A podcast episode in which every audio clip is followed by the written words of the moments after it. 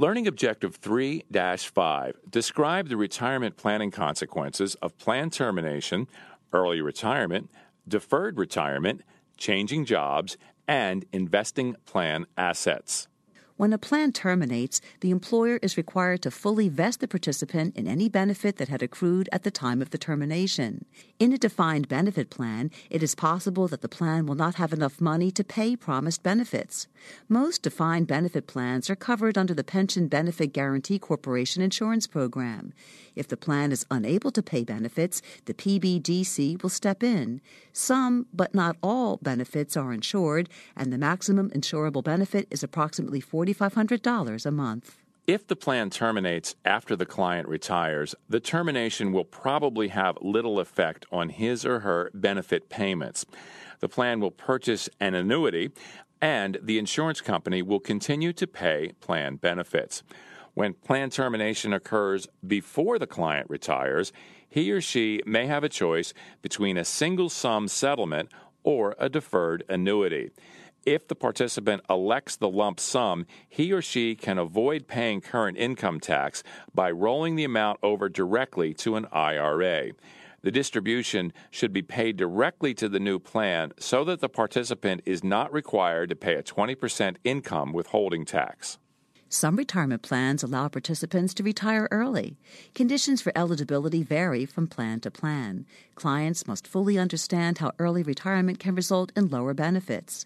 The impact of early retirement is most profound in a defined benefit plan because benefits can be reduced in three different ways. First, when benefits begin early, they're usually reduced actuarially to reflect the longer payout period.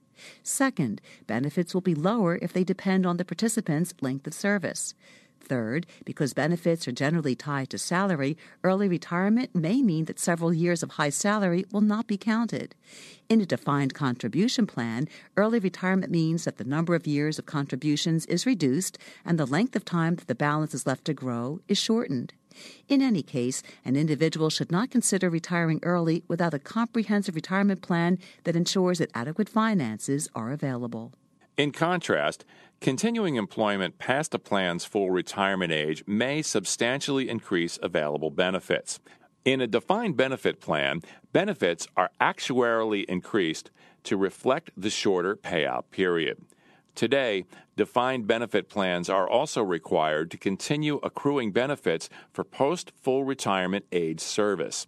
The only exception is when the plan formula puts a cap on the number of years of service that can be counted for benefit purposes.